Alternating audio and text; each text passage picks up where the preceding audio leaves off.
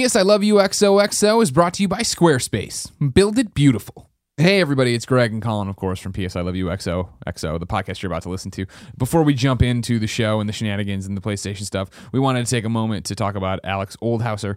Uh, if you haven't been following us on Twitter or missed our Twitch stuff, and it's kind of weird because chronologically you're listening you might be listening to a game over greggy show over on kind of funny or the games cast that was recorded before any of this happened but this is our first recording of a show since the death of alex. Uh, alex was a kind of funny best friend just like you big comedy button fan uh, supported both us and the comedy button on patreon.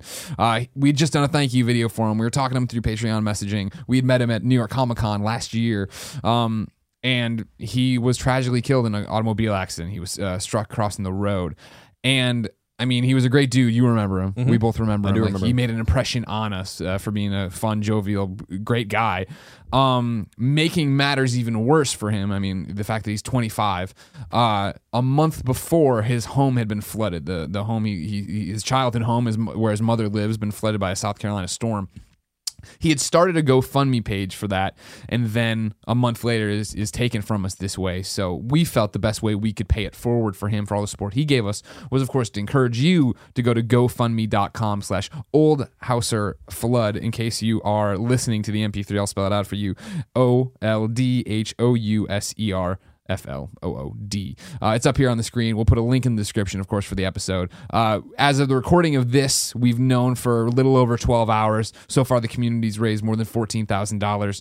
Uh, according to Alex's post that he wrote there, of course, they need about $22,000 to fix this home and get it back to where it should be. And I feel like obviously it's the least we can do. I mean, no parent should have to bear, bury their child, let alone worry about the financial burden of a flood ruining Yeah, their house. yeah. This is the best we can do, and so we're gonna Exactly, Do it. exactly.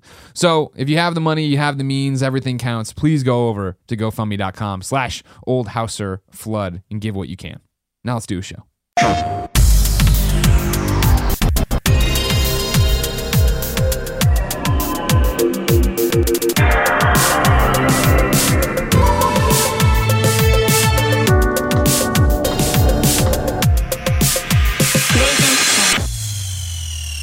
What's up, everybody? Welcome to PS I Love You XOXO, episode 10. I am one of your hosts, Greg Miller, alongside the pride of Long Island, Colin Moriarty. It's good to be here. It's good to be here Aren't with you, you. glad Long Island gave me to the world, Greg? I am. You know what I mean? Mm. I because uh, we've talked about it before. Mm. Back in the day, everybody hated New York. Right. And then we had to like them because of 9 11. Right, right, right. And then we have to like them because of you. And so we can start hating them again for other reasons and stuff. But we can start bringing down that. But you are the one shining beacon of hope from New York.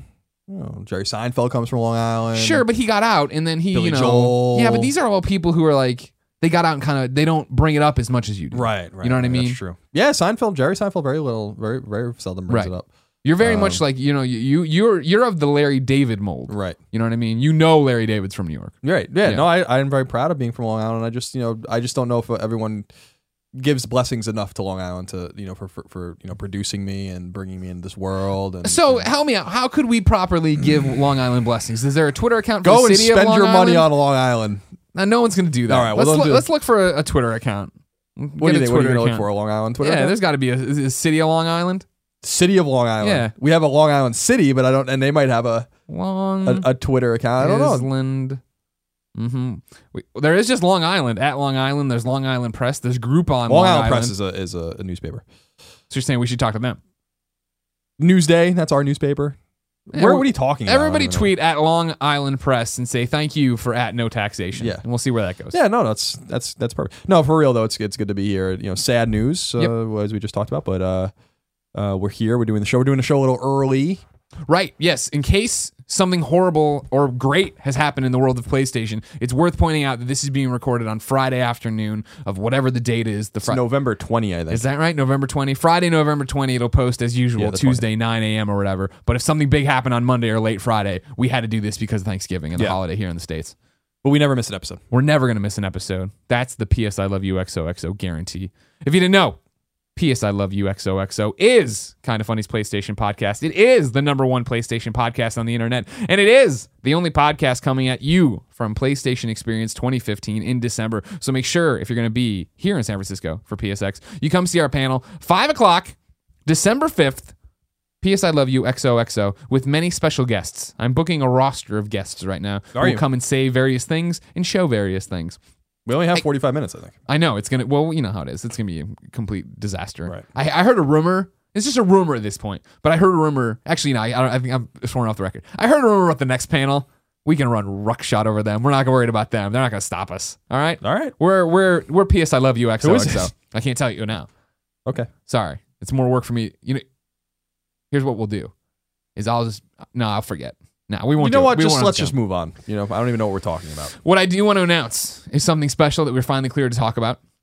At the PS I Love You XOXO panel at PSX, we will have 1,000 of those playing cards, or not playing cards, the trading cards Mm-hmm. they're doing this year. Remember last year they did playing cards, you had to collect the whole deck. They're doing that again with a tr- with It's a brilliant idea. Aga yeah, of course, with the PlayStation trading card game thing. There's one developer who has agreed to partner with us and give us 1,000, I think, of their 3,000 allotment or something. So if you want the, that exclusive card, you have to come to the panel. So there you go. That's happening. Then, of course, meet and greet that night at Jillian's, 8 o'clock. Free entry, free food, cash, bar. So come. All ages, though. Jillian's is right across the street, too, so you have no excuse. Don't Greg will sign anything you want him to sign. So will Colin. I don't know. I, I feel like my signature is becoming too. It's the more I sign, The value's going down on it. I understand. I understand. Exactly. So I I don't know that I'm going to be able to sign anything this time around. Worth pointing out at the meet and greet as well, we will have an exclusive run of exclusive, or I'm sorry, limited run of exclusive shirts and posters. Two two new kind of funny shirts will be there. One I guarantee you will want, and there will also be Oh. a poster there. And that reminds me on the store, like our real store, Yeah. uh, kindafunny.com slash store, districtlines.com slash kind of funny, Use Uh, kindafunny.com. so- or kindafunny.com slash store, or districtlines.com. Slash- so- so- What happens this week as you're listening to this, depending on when you're listening to this, uh, we are having, I think, a 10% discount on everything in the store, and every t shirt Tuesday design is back for a limited time. Right, and a new Tim shirt. And a new Tim shirt. This starts on Black Friday, which is the Friday of this week, and then rolls into the Right. next week. It's not So one of keep those an- things so like keep an eye out for that. limited. Keep Yeah, an of course. We'll be that. tweeting about it, and then next PS I Love You, I'm sure we'll have even more information to shove down your throat about it. It's about to go off. It's about to go down. Timber, you better move. You better. And then the Game Awards. Go vote for me in the Game Awards. That's all the pimps we have, I think. Hashtag TGA Greg Miller when you tweet. Or or you can, you can also include hashtag TGA Greg Miller's ego. But they have to both be there. They don't count. So, yeah, Alex Oldhouser, go take care of that Yep. business. That- and to be clear, Long that's Island. clearly the most important thing to do out of It all is. out of all the homework assignments we just gave you. Go to GoFundMe.com slash Oldhouser Flood. take care of that. Then, when you're done with the important business, remember Long Island. Long Island what it, And what it gave you. Long Island Press. At Long Island Press. Leave them alone. The Long Island Press is. Leave them alone. Just remember Long Island and keep them in your thoughts, as as you always should. But you also tweet at them. Long Island Press. And then go to kindafunny.com slash store, districtlines.com slash kind of funny. Check out the store. Sure. Keep in mind that we'll be at PSX doing a panel. Please enjoy. Please enjoy it. We'll have some exclusive merch at the meet and greet. And I won't be signing anything. And the Game Awards. And vote for we have PewDiePie. to beat PewDiePie. We have to beat PewDiePie and Total Biscuit. Someone has to stop their tyrannical reign. Okay. Let's begin the show with what is and forever will be Roper's Report. Time for some singular possessive news. There are, sh- shockingly, since I've only had three days worth of news here, 11 items on the list. a baker's dozen. Let's jump in. Let's do it. Jump, jump in. All Uh, in. Number one, PlayStation 2 games are coming to PlayStation 4. What? Sony confirmed the news to Wired in a statement, which briefly read, quote, We are working on utilizing PS2 emulation to bring PS2 games forward to the current generation. We have nothing further to comment at this point in time, end quote. But this is where things get interesting, Greg. Mhm. Wired points to Digital Foundry's findings that indicate that three of the four older Star Wars games that launched recently on PS4 are already using the emulation. Quote, there are a number of signs indicating that they're running on proprietary software, end quote, Wired says in summing up Digital Foundry's findings. This is in stark comparison to the way other PS2 classics run on PS3, as well as the move to port many games from the console to PS3 and other consoles in recent years. Perhaps the most significant news for some of us is that these emulated PS2 games have trophies attached to them. Do they now? So, PS2 classics are natively emulated on PS3, for instance, right? Mhm, mhm. But this is indicating that the emulation is running on PS4 in a different sort of way, which is what I mean by you know saying it's it's in stark comparison to the way PS2 classics ran in a vacuum. Sure. Where it was just like you'd boot it up and now you're playing a PS2. the three three of the four Star Wars games that came out, you know, retro Star Wars games. That I, it's sad to call them retro because they're PS2 games. Um, but they have trophies, Mhm. and so if they are indeed running as emulated PS2 classics with some sort of software on PS4, that is a huge step forward, and reminds me of uh, when we were at IGN, a uh, uh, trademark filing or a patent filing, really that that was that came out about Sony and how they were trying to figure out how to give classic PlayStation games trophies. And I wonder if this is the connection of, of those particular dots, the emulation on PS4 plus the trophies, if Digital Foundry is correct, and they usually are about these Yeah. sort of things. Now, Speedy. 99 wrote in just like you can at kindafunny.com slash PSQ and says, Yo, Greg and Colin. As of this episode, Sony has already released some classic Star Wars games on PlayStation 4, such as Super Star Wars and the PS2 games. All of these games have been, quote, remastered with the unusual PSN features and trophies for the PlayStation 4. My question for you is this a sign that more backwards compatibility is coming, that the library will be expanded, and that we might be getting an imminent PSX announcement? XOXO, send all my love to Shuhei. Speedy 99. Is this, wh- This why a is this PSN. I happening don't- now? I don't why know. did it I don't happen know. now? I, what I, happened? I think that. So I my my instincts tell me that the cat was out of the bag when Digital Foundry figured out. when someone looked at what was actually Yeah. happening with this bundle and And- these games. I still don't understand why Sony would say anything because I don't think Digital Foundry can prove what they're saying necessarily. It's just an indicative of what Yeah. they think is happening, and I'm sure they're right. So my instincts tell me that Sony was just like, all right, well the cat's out of the bag, we might as well just say it. And it's Sure. gonna be the PSX announcement will be the games that will be available, not Mm-hmm. not the fact that they're going to do it or they can do it. Uh, I'm still surprised that, that they said anything at all, considering Thanksgiving's coming up and then PSX is right around the corner. So I want you to spitball me a number. all right, How many games are we're going to get, you think, at this, an, this inaugural launch? fewer than 20. Fewer than 20? Okay. Okay. That sounds about right. Yeah. You think Grand Theft Auto 3's on there? Yeah, Vice City's on probably. That would be awesome if they did that with trophies. Yeah. Now the um what I don't expect to be there are first party games Interesting. Why not? because they are the God of War, for instance, Sly Cooper collection, the Uncharted games now on PS4. Mm. Uh, these games are all available on PS3 or PS4, so Sure. they can sell those games again on PlayStation. That makes sense. Now, this does marginalize a little bit of PlayStation Now's usefulness, but not really. But That this goes that back to what we're talking about with Xbox, right? Where like Xbox came out at E3 and was like backwards compatibility, bam, which totally shifted everything around behind the scenes, I think, for everybody. Now, if they can figure out a way to like, if they've been going back and putting trophies on a lot of these games and you know updating them a little bit, for instance, Super Star Wars, which isn't a PlayStation game, it's a Super Nintendo game, uh, was trifled with a little bit to give it a save feature that wasn't available in the original game, as an example. So they are messing around with the architecture of these games. Um, but if they went back and really kind of gave them some accoutrements and some trophies, and, uh, some les accoutrements and some trophies, uh, I think that would be a pretty significant step. Hell yeah, that'd be awesome. I, I mean, if they put I'd play Vice a lot City of up, old games. they put Vice City up with trophies. I'm back into Vice Yeah. City. Sure, I'd love to play. I'd Vice play a City, lot of yeah. old games if that was the case. Number two, Onimusha. I'd love that. I don't think Onimusha is available as a PS2 Oni. Classics. Oni, the game Oni. Oni as well. Yeah, yeah. Okay, so not Onimusha. The two No, different. I, no, I said on, no, Onimusha, comma, Oni, comma, Smuggler's Run, period. ellipses. Number two, Bloodborne's new patch update point uh, 1.07 is coming on Tuesday. Or, so today, if you're listening to this the day it comes out. Around the same time that Bloodborne's long awaited DLC, the Old Hunters launches, which also launches the day you're hearing this if you're listening to this launch day. The patch will obviously be totally free to download, while the Old Hunters will cost $19.99. The Old Hunters will introduce an ancient hunter known as Brador, who will have access to two new weapons, the Bloodletter and the Gatling gun. The DLC will contain a new rune called the Beast's Embrace. Sony has also revealed how the DLC content can be accessed. This is awesome. It requires you to first defeat the boss of the Cathedral Ward, then go back to the Hunter's Dream, receive the Eye of the Blood Drunk Hunter item, go to Oedon Chapel, and then trigger a nearby event. Easy. About as obtuse as you would expect it to be in Bloodborne. um, I have a hankering to go back to Bloodborne. Ooh, you getting that hungry? I got, I got a hungry. Are Oh, we hungry. you gonna play it? and no. Well, I don't know. I guess I need to, right? Did you never play Bloodborne? I never. Oh no, no. Remember, I I played. well, I- we played it at events, count. but I, but I, and I played like 30 minutes one night. It was like I forget. It came out right before I was going somewhere or something. But I played for like 30 minutes, and I was like, I don't hate this. I'm I've been interested in this. But then we came back and it just avalanched.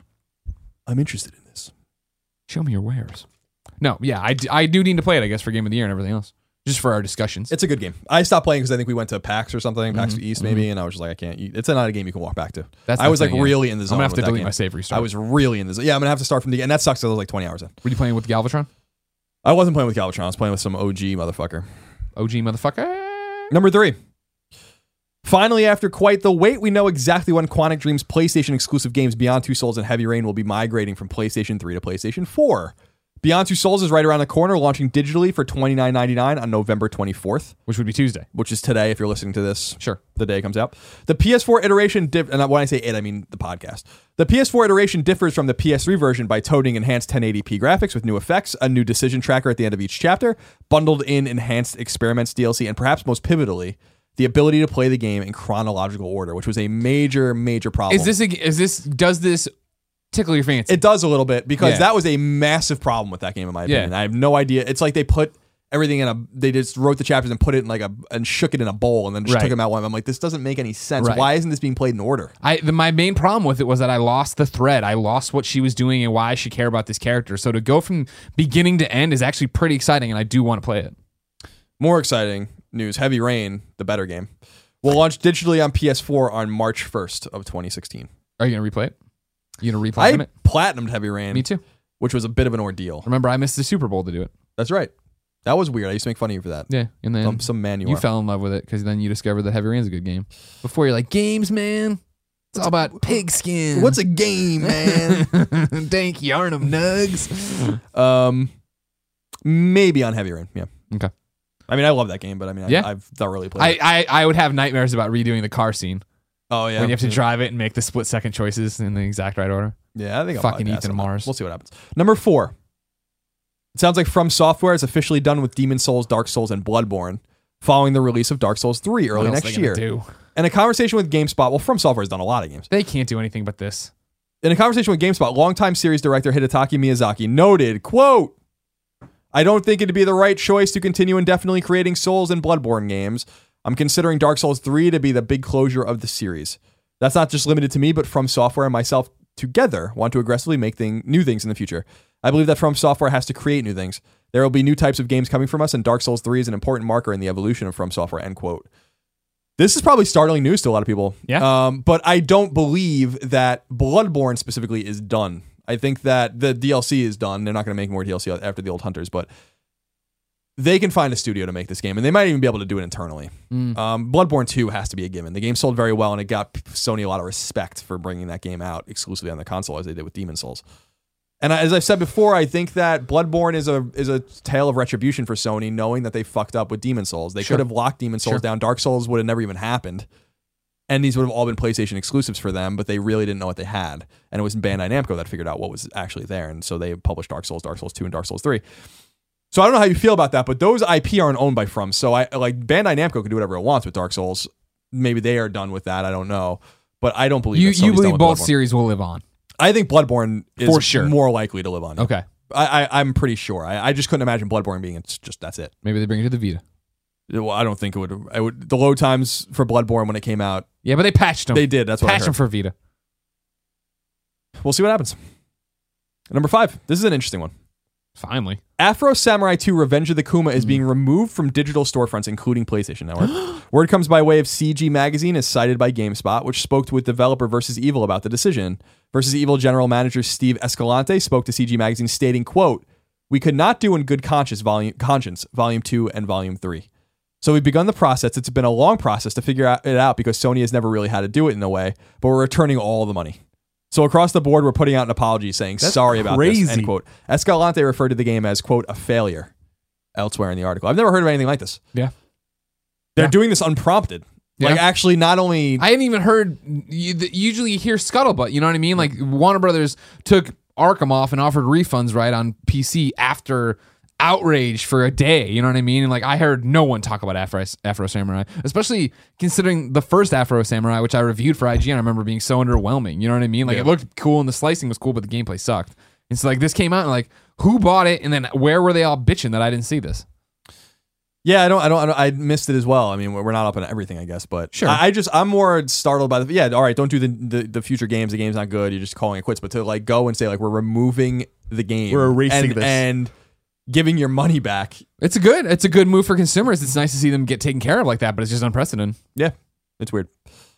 Number six, Deus Ex: Mankind Divided has officially been delayed. Originally slated to come out on February 23rd, 2016, the game will now launch some six months later, on August 23rd, 2016. David Anfossi, the head of developer Eidos Montreal, released the following statement to explain the delay. Quote, As you may have already seen by reading and watching the many previews of Deus Ex Mankind Divided, our aim is for it to be a worthy successor to Human Revolution and to improve upon that game in every possible way. Or in every way possible, actually says. I know that expectations are extremely high, and we not only want to meet those expectations but ex- exceed them. We're confident and proud of the game so far. However, as we are now playing through the game in full, we can see that it will require more time in post production for tuning, iterations, and refinement to meet our high standards. In order to achieve this, we need to move the release date of the game to 23rd August 2016. We are sorry to disappoint you with this news. This game is a huge part of our lives, and we don't want to compromise on its quality. So please be patient with us a little longer. And thanks as always for your passion and support through thick and thin. It's a huge responsibility to work on Deus Ex Mankind Divided, we know, but also a huge privilege. We are determined to deliver the best game we can, end quote. Mm-hmm. What do you think of that? I, I'm of two minds on it. When when I first heard it, I thought, oh man, that sucks because I thought they had a good window. I thought they had a dying light like window. They're out ahead of the big spring releases. They could get out there and make a splash. But August is kind of the same thing, right? Like you get out and you're in front of the big splash games that are going to come out in the fall, right? You're in front of uh, what we assume to be Horizon Zero Dawn. You're in front of you know whatever Xbox got its up sleeve. You Quantum Break, all these things. You assume all these things, of course, but you figure that's similar to where Batman fell, right? And Batman did really well. You know what I mean? It's it's before even where Metal Gear was. So I mean, if you were to put it in this this period, right? You'd be like, okay, why not? That could work Right. because it's a game I'm interested in, right? I'm really, ex- I'm, I'm really, interested in this. I'm really hoping that it's an Assassin's Creed to Assassin's Creed 2 situation where I played the first Deus Ex, right? And I was like, eh, no, this is not for me, right? But so many people loved it and they took so many of the criticisms and they applied it all to this new one. I'm really hoping this is the one that speaks to me like Assassin's Creed 2 did. You?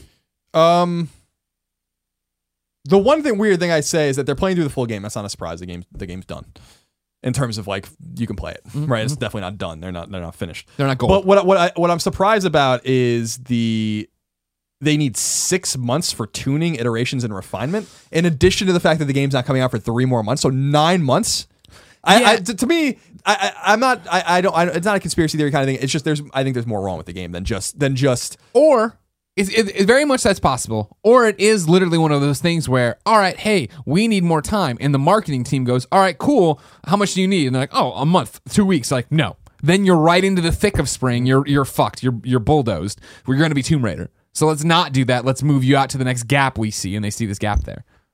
That's possible. I mean, it's not like you know. I mean, I don't. I and that's interesting. Next time we have a developer on who's delayed a game, we need to talk to them about that. Of like how that conversation goes. We need more time. Okay, is it that then they set the new date, or is it that there's like a powwow of all the different departments? They're like, all right, where can it go now? I don't know. Developers know. write in. I don't know. I, David Jaffe, pull your car over and I just, me. I just, that just struck me as a, li- a little interesting. I mean, it's not, you know, they're playing through the full game. It's not a surprise. The game's, you know, from front to back, you know, in co- one coherent thing. You think? I'm sure that they're working more on it, but I just, I found that that explanation a little weird. yeah. And I'm not saying that he's lying. I'm just saying I've not heard that before. With six months delay, it's saying like we have more to do. Mm-hmm, You know, um, that's just my you know piece of conjecture. Number seven. I like your shirt. I can't see because my neck. It's the it's the rough it's the Rough Riders one. I'm like It's red. I can tell it's red. Oh god, my neck. Number seven, in a conversation with MCV, Naughty Dog's former community strategist Eric Monticelli defended the studio's choice to release post-launch story DLC and the game's use of microtransactions in multiplayer. This is an interesting quote, so stay with me. For I'm with you. Quote: Microtransactions tend to get a sort of negative connotation in the games industry. If you remember back in the day, people bristled when they had when they sold horse armor for the Elder Scrolls 4 Oblivion. I remember that. It's something that has always happened. But if it's good enough content and you want to pay for it, why not pay for it? That's what it comes down to. Ellipsis. I was gonna say if you put a period there, great statement. Everything's great. He says later, a lot of times I'll hear people say that's just something they cut from the game so you can pay for it. No, often it's not. A clear cut example of that is the burst rifle in The Last of Us. A lot of people thought, why are they charging for guns? We did the research and noticed that a lot of players were having trouble jumping into the game for the first time, so we wanted to give people a weapon that was easily accessible and would give them a bit of a leg up. There were other weapons if they were a more a more experienced player that they could buy. It's up to them. If you're already make if you're already kicking ass, you probably don't need these. But if you want them, have them. It's just a matter of personal preference. There are hot debates around this all the time in the office because everybody's got their own opinion. For me, the more thought that's put into DLC, the more you should be able to charge for it because it's one of those things where you're creating another game into it uh, into it unto itself. The Last of Us Left Behind was another game. It's essentially the second Last of Us game, right? It's work, and you should pay for good work. End quote. I thought that was an interesting quote. Right, because there's a lot happening in it. And we talked about it on Colin and Greg Live, right? Totally agree with The Last of Us Left Behind is a great thing. You should pay for that work, of course. Yes. Yeah, great DLC. Fantastic game. Why not? Yeah, very good. You brought up the point of the burst rifle. And how that's pay to win, isn't it? And then that's Yeah, well, why that was- it has that's why it has the bad. Well, that was the disappointing thing about Monticelli. We know Eric Monticelli; he's a great guy. Yeah. Um, but that was a weird example because the example he's using is an example that seems to break the game, and in some way, if what he's saying, I didn't never use the burst rifle, And- but what he's saying, but what he, I mean, what he says is, we did the research, noticed that a lot of players were having trouble jumping into the game for the first time. So we wanted to give people a weapon that was easily accessible into the game, or I'm sorry, easily accessible, and we give them a bit of a leg up. Mhm. So to me, that's a terrible example of microtransactions. That's Sure. a game breaker. right. I don't care what you do to a single player game, you can manipulate it any you want. But when you affect the, the experience or could affect the experience of other players who Right. do not want to take part in the microtransaction economy, that seemed to be an example. And- but I don't know if he's misspeaking or And whatever. that's the problem. The because you talked about it and thought about it. Like we aren't. We didn't. uh, We you played a lot of Last of Us. I played a lot of it We're not familiar. Do you remember what I've what, what- later on when I was reflecting on this? D- did you ever get the burst rifle?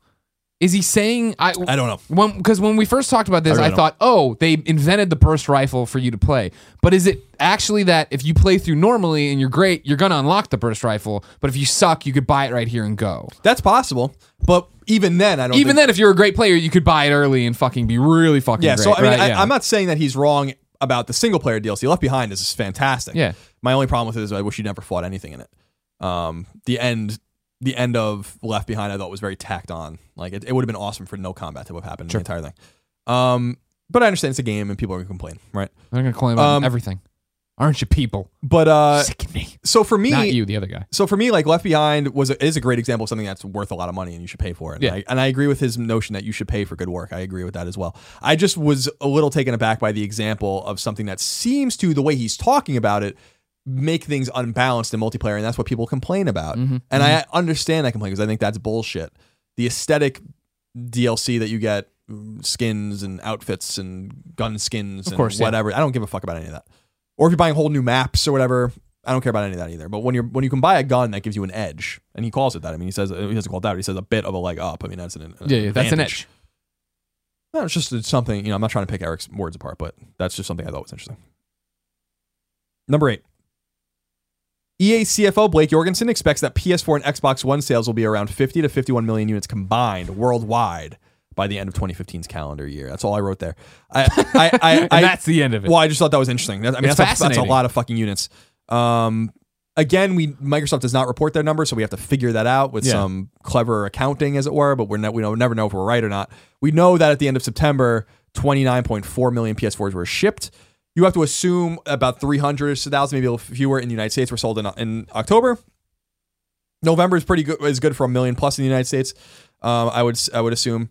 Um, so it's hard to tell, but but maybe PS4 is around 35 million by the end of the year, which would leave Xbox One. It's still a pretty healthy 15 to 16 million.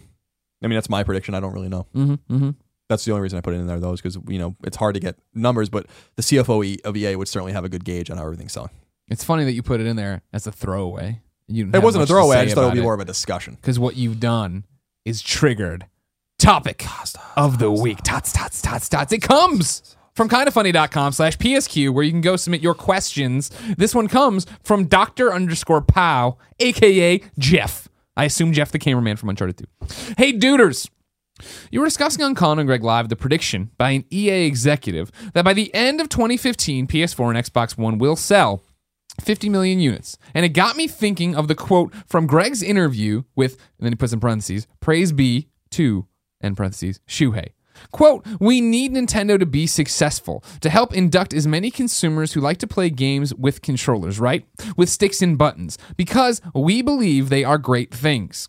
As you've said many times, there was a lot of talk last generation that this generation will be the last, and clearly it won't be. Well, my question is this Do you think that since the Wii sold astronomical numbers last gen and younger folks were playing the Wii, that they've grown up with that console? Do they want a more advanced console, which could lead to a huge increase in PS4 slash Xbox One sales? In short, did the success of the Wii cause the PlayStation 4 to be a massive success? P.S. Be with you, Jeff, aka Dr. Pow. A fascinating theory. It is a fascinating theory. I, I don't think it's true. Um, but I, I think that it was maybe a contributor in some way. I do not, I don't see, I don't see the data reflecting that considering how the Wii U is doing. sure. So But but The Wii U is a more core console. It has a gimmick, but it is not the Wii. Sure. It is a way more core console. But I- and it brought along one tenth of the Wii's audience. Right.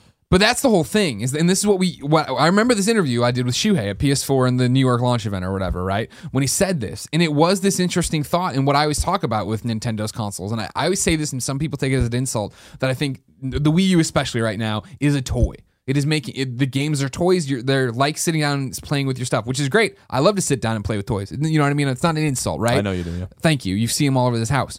But in the same breath, the Wii, I think you eventually hit that ceiling of like, I'm playing with this toy and that's great, but I want more. And not everybody wants more, right? And I think that you the kids get to that point, could have gotten to that point where they hit that ceiling. The Wii's not for me, but they see their friends have a PS3 or 360 or their older brothers or whatever, and they get into it that way, right? And then they want to make that jump. And similar to me with my Sega stories, right? Where three times bitten, four times shy, or whatever, right? Where I didn't go along forever with Sega. Eventually, I was like, well, no, I want to make the move to a popular console, a console that's speaking to me on a different level. And uh, granted, what you're talking about, like, so many Wii's were sold, right? That should the number be bigger than what's happening with PlayStation 4 or whatever, or the, the Wii U, either way, right? But it's always that thing where we talk about where it's like, even like when we say there's a call to action in a video of click here to go here, right? We see like maybe 1% of the audience do that, but that's still 1% of an audience, right? Think about Yeah, how, I mean, I think get- about the install base of the Wii. I'm sure someone somewhere started playing on the Wii and became a gamer. I mean, if that if that's what we're saying, then yes, I'm sure that that's the case. But we have to remember, we came out nine years ago this month, and mm-hmm. and so it, why would it have taken so long, seven years, by the time the PS4 came out, for it to have show any fruit? You know what I mean? The the the more the, the more tightly controlled data set I would see was that its effect on PS3 and Xbox 360 sales, not PS4 and Xbox One sales, which might have been affected by people getting it on PS3 and Xbox 360. I like where his head's at. Yeah. we can't prove or disprove it. It's, Right. it's, it's I like it's, the theory a lot. Yeah, it's just I don't see the blue ocean strategy that Nintendo employed It was a brilliant strategy. If you want short-term gains, Mm-hmm. and that's what they got. They got short-term games. They have a long-term strategy problem. They really do. I mean, that's why the NX everything hinges on the NX. and Everyone knows that. Um, so I don't. I don't feel like nin- people buying Wii made video game fans. I, I feel like it might have made casual game fans mostly. I think I think a lot of people just put their you know I have a Wii and I put it away. I think I put it away in like 2010. Yeah. You know I think I like literally put it in the closet, like disconnected from my TV and was like I'm done. You know this doesn't need to be out anymore. Um, so I just I think that was the case with a lot of people with the Wii, and I and 2013 is when these consoles came out. I don't see why it would have taken so long. That's my one problem with the theory. I, I, my only thing would be, I think maybe it's uh, not the reverse, but just a delayed bomb in terms of aging into the console. You know what I mean? Mom and dad pick this up too bold to fuck around with it, and they have a kid, and the kid's young and it's not playing games, or it is playing baby games or whatever. You know what I mean? And then as the child grows, it starts playing more Wii games or whatever, and then it comes to that point. There's always that point, right, where it's like. Right now, kid, my friends will hit me up and be like, who have kids and have ruined their lives and are totally locked into marriages and just shitty ass suburban lives, will hit me up and text me and be like, hey, is it okay to buy a PlayStation 4 or is there a new one coming out? I'm like, no, no, you got years with this thing. Okay, thank you. You know what I mean? Like, that's the same thing you imagine. Like, this kid's getting into gaming and he's playing on this one system. And even if he's like, I really want something at that moment, mom and dad are like, well, sure, but there's got to be something coming in a second. Right. I don't know. We'll see. I agree. I mean, I, the one thing I agree with with Shu is that with with this. I mean, I agree with a lot of things with Shu said. No, but, the one thing. But but this thing in, t- in, the, in terms of this particular quote is that a healthy Nintendo can't can't hurt the industry. Yeah. I don't know that it's necessarily great for the industry anymore because I don't know. I, I think it's it's got a neutral effect, and I don't think it's bad for the industry.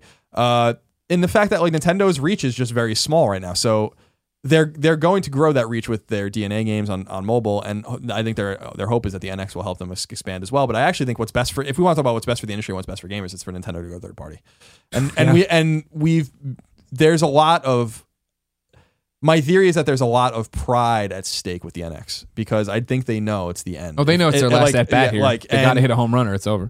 and I've said it before. There's a lot of you know because Nintendo had you know a huge hit with the Wii, um, and now they have Amiibo and all this stuff. They're they're profitable, but people forget that with the exception of the Wii, which is the anomaly, like console sales for Nintendo have been going down, down, down, down, down since the '90s. So, you know, NES sold this, SNES sold below that, N64 sold below that, GameCube sold below that. Then the Wii spiked, and then the Wii U sold Anomaly, below yeah. GameCube. Yeah. Like, tw- you know, maybe like GameCube might might outsell Wii U all told like more than two times over. That's Yikes. insane considering GameCube was a failure. Yeah. And GameCube was a glorious failure. Great system. It was a fantastic console. Um, I love the, I love the GameCube. I supported the shit out of the GameCube. It certainly wasn't my fault. It fucking failed. Spent a lot of money on that thing. You didn't tell Um, enough people. It is your fault. but uh, the point is, is that Nintendo has a fan base that's shrinking. It's just it is. It's shrinking, and um, that's not necessarily a bad thing for them if they just focus on what's good, what they're really good at, which is games. The hardware they're not good at, and and I and I'm I'm super curious to see what what NX is because I want to see if they have it. hmm You know, Sony Yeah. has it, Microsoft has it, and I don't think Nintendo has it. This is how Nintendo got its groove back. That's what we're moving into. I'm hoping, man, because I, I would love I would You know love they're not. You know they're not. I feel You know like you're going to be devastated. I feel you know like it's, it's, not going to I feel like it's possible. it's possible. I feel like it's possible. man. I feel like they would be. We often look at the decisions that Nintendo makes and, and go like, how do they make that decision? What the fuck are they thinking? Yeah. and that can only go on for so long. Like at some point, a company with smart people ahead of it, which they do in front of Yep. it, all over the world, have to look at this and be like, we are we. What are we doing? We Nintendo is all about gimmicks now, but they weren't always about gimmicks. Nintendo invented and popularized the D-pad. Nintendo, you know, gave us an analog stick. Nintendo gave us Rumble and an expandable console. Technically, they gave us online gaming with Satellaview and all those kinds of things. They were always ahead of the curve. They understood exactly what to do. They they formed uh they, they had artificial controls and constraints on the amount of games you can release to, to make the market seem more valuable for their product, learning lessons from what happened to Atari. Yeah. And now it's time for Nintendo to learn lessons from itself. And it's and whether or not they're able to do that or not, the, the Wii U is a massive, spectacular failure. And it has nothing to do with Nintendo's games. It has to do with the console. It is an undesirable, backwards, ancient looking console with a shitty tablet. Oh yeah. You know what I mean? The Fisher Price tablet, of course. and- they fucking can't play it for more than an hour and a half or it needs a new charge. And to me, it's like they have. I, I just don't believe. I really don't believe that they're looking at all this and being like, let's just stay the course. Yeah, no, no, I understand. You know, I really think that what but it's like, are do, they going to correct hard enough to be like? I you figure PlayStation is steamrolling right now because they they looked at PS3 and they're like, fuck it, double down on gamers. We have to talk to gamers. We have to say we're for gamers. We have to do all these things for gamers. Like, is Nintendo going to go that far? Are they going to turn that? Mar- is it going to be a half step? Is it going to be a half measure back to where they need to be? I don't know. I don't think they should even bother with the NX if they're not going to do it all the way. You know, I just get out and start putting your games on PlayStation and Xbox. Um, and I know that it's so funny because when you would say that five years ago, people would be like aghast that you would think that. And now it's become a really common sentiment. I mean, when you talk to people in the industry, when you talk to you know other media types, when you talk to that's a very common, very common point of view. Yeah. now. because people I think are just tired of seeing Nintendo's games languish on this console no one wants. You know, and in an ecosystem all by itself, and the con- the contradictions of that ecosystem uh, I think Pachter's the one who talked about it, where he was like, Nintendo NX will fail if, and I'm you know paraphrasing, but the NX will fail if it doesn't get third party support. He's right. Yet people keep saying, well, I buy, people buy Nintendo consoles to play Nintendo games. Well, that's clearly not true. yeah. We Ten million Wii U's were sold in three years, so clearly that's not true. You know, that's Yeah. an awful, awful, awful. That's worse than the Dreamcast. I want people to like realize how dire that system is in terms of sales. Worse than the Dreamcast, which is another fantastic console. So people need to keep context when they're when we're talking about Wii U because and when we're talking about Nintendo because they might have a lot of money in the bank, but they don't have Apple money. They Yeah. can't afford. People are like people send around these stupid memes where they're like, Nintendo has so much cash in the bank that they can keep losing the amount of money they were losing two years ago and, and stay in business for 20 years. And I'm like, you have no idea how business works. they keep losing money like this in addition to their operating expenses and stuff like that. They're not going to last very long. And I'm not saying Nintendo's going to go out of business. They own valuable IP. They're in bed with the right people now. My point is, is that I know that they realize they have to change. And just like they learned lessons with when they made the NES from Atari, and just like uh, they might have learned some lessons uh, with the N64, sticking with cartridges and then going to CD, but then they did that weird thing with the GameCube mini CD and all that stuff. But at least people can port their games to GameCube. They, with the Wii and the Wii U, they put these, they force this waggle and then this touch control shit that no one wants to use, and it makes games, it makes it hard to put games on those consoles. And they must learn from these lessons. They have to learn from themselves, their own failures, and it's whether or not they have the heart to do it. Yeah. Because it's gonna be hard for them. And Yeah. it probably is hard for them to look inside and be like, yeah, we're making money, we're selling these, you know, these toys, and Super Smash Brothers is a big success, but man, no one wants our hardware. Like no one wants it. The, the, the, games that we're releasing are compelling to people that own Nintendo hardware, but they're not uh, clearly They're not clearly moving units. not moving not selling hardware. people. And if Smash Brothers and Mario Kart and all this stuff couldn't move hardware, nothing's going to move hardware. Yeah. Nothing. It's over. So I want I as as what I always I always use the term reformed Nintendo fan. Uh, I want them to succeed. I really do. I'm really pulling for them. Yeah, I, I mean, well, that's the whole thing. Is like somebody who's always been on the outside with Nintendo, right outside of the N64, I guess. Uh, like, I'd love to see them come out and. I would. Lo- I mean, like, you have to remember how mind blowing the February event was for PlayStation, where they came out and said all the right things and admitted their mistakes, and we're gonna do this, and the cell was a mistake, and you're like, holy shit, this is awesome. I would. I really hope at E3, yeah, they come out and like, let's talk about the NX. And it is like, it's launching with a Mario game. The Zelda's, you know, is- is coming to both platforms. Here's a Metroid one we're talking about. Here is, it's, it is, you know, what we're talking about where it's a hybrid between your TV and your handheld and you can take it on the go and do all this cool shit. And it's about games and there isn't some fucking hokey ass touch bullshit in there or waggle that you don't want. You know what I mean? Like, let's just get back to playing awesome things. Yeah, they um they if they don't nail it with the NX, if they don't do exactly what they knew with the NX, it's it, they're I mean, it's over in terms of them being a hardware manufacturer. They're not going to get anyone back. Mm. Nintendo doesn't mean what it used to mean. It just doesn't. If it did, everyone's like, "Well, there are proof would be great games on. Wii, but no one cares." I mean, that's the thing is that that's they have to pay attention to that. So, I agree with you. I, I think that it will be a hybrid, and I think that it's going to be very powerful. And I think that uh, they have to go hat in hand to developers just or, and publishers, just like Sony had to do, Yeah. and and solicit We advice made from mistakes and we're sorry we Yep. didn't do it this way and let's fix this relationship and go. Number nine. Number nine. EA is officially working on correcting a massive gap in its portfolio big open world action style games. EA CFO Blake Jorgensen, speaking at the UBS Global Technology Conference, as relayed by IGN, said the following quote, We've never really operated in the largest genre of gaming, and that's the action genre. That's the Assassin's Creed style games, more open world, more single player versus multiplayer. It's not been an area that we've operated in. We recently hired Jade Raymond, who was behind the Assassin's Creed franchise for Ubisoft, and she will be building an action genre for us through a studio we're building and out in Montreal right now. So a lot of excitement around the action genre. End quote. I agree. This is a weird thing EA has always left on the table. Although Yeah. they didn't always. He, he's speaking a little loosely. The Godfather games did attempt to do that, Sure. um, and they weren't bad at all.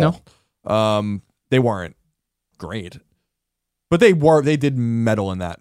So it's not like it's unprecedented. But I do agree that this is the zeitgeist, and they need to take advantage of this. This is something they can annualize. They're obsessed with annualizing. So. Um, they can buy annualize it or something like that. Even Yeah. I'll be interested to see Go what out she comes make up with. their own IP, their own brand. But Jade Not Raymond's been on board for a very short amount of time. She's building her team still. This game, far out, man. 2018. Yeah. I would say the earliest. This one's for you, Greg, number 10. Finally, Valkyria Chronicles is officially making a comeback. Famitsu has word via Gematsu of two upcoming Valkyria games, both coming exclusively to PlayStation 4. First, Valkyria Chronicles Remaster will be coming to Japanese PS4s on February 10th as a re release of the original Valkyria Chronicles game. And then it'll be followed up by an all new Valkyria game called Valkyria Azure Res- Revolution, Oh also aiming for a 2016 release on PS4. Mediavision is the studio responsible for the new, new Valkyria game.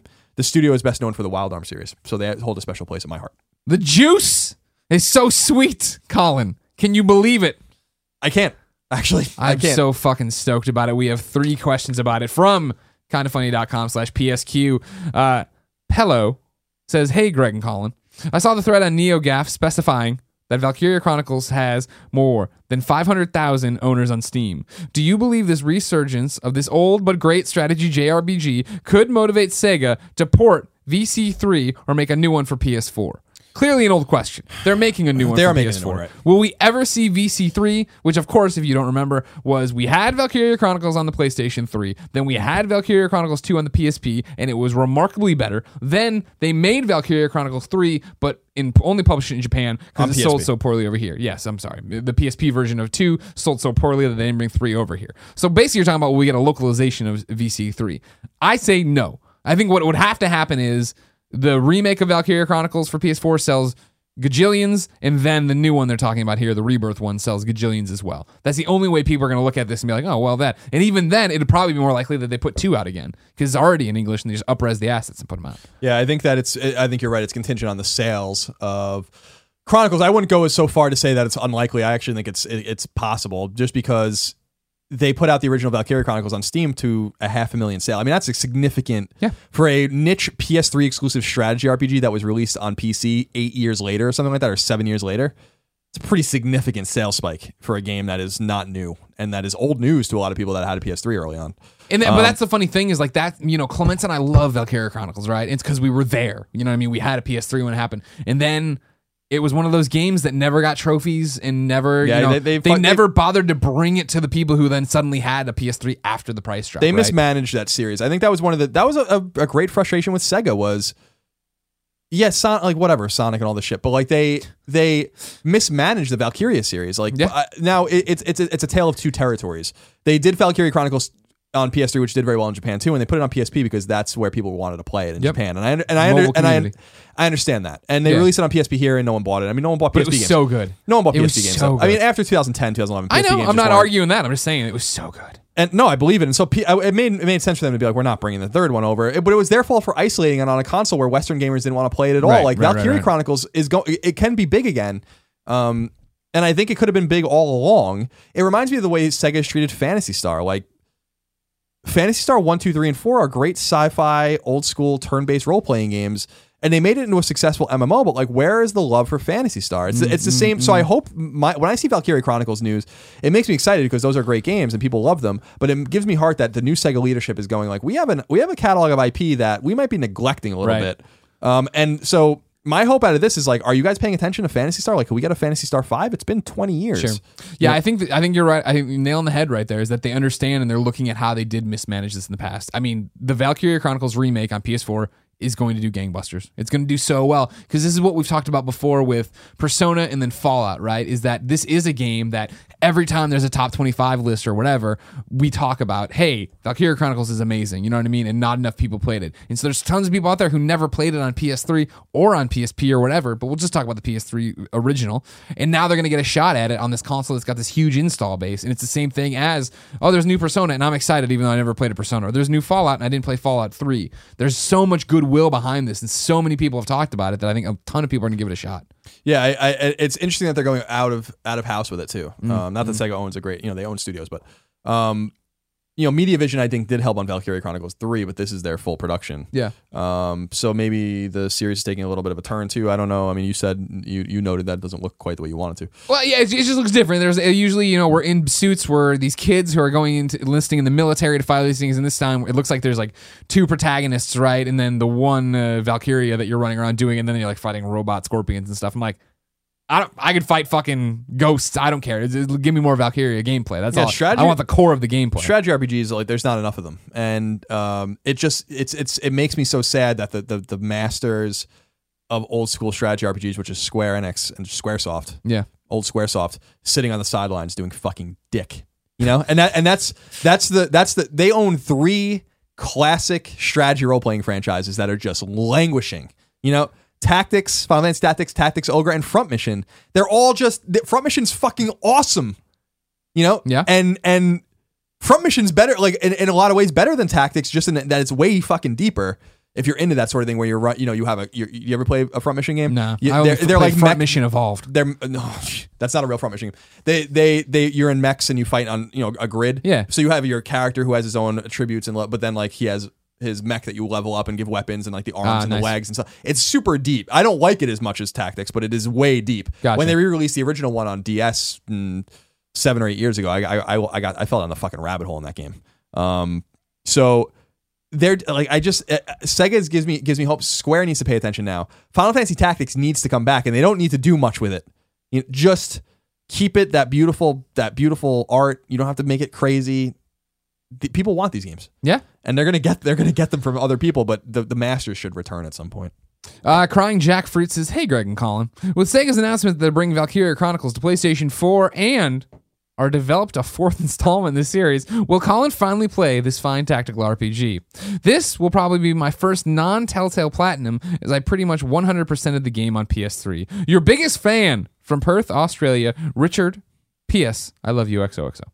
Are you going to play it? Yeah, no, definitely. I mean, it was it was the lack of trophy support, along with the fact that there was just a million other things to play. I never got around to it. Sure. You know?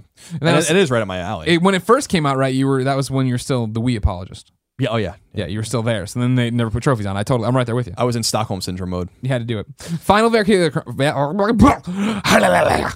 Final Valkyria Chronicles question comes from Jiggy. Hey guys.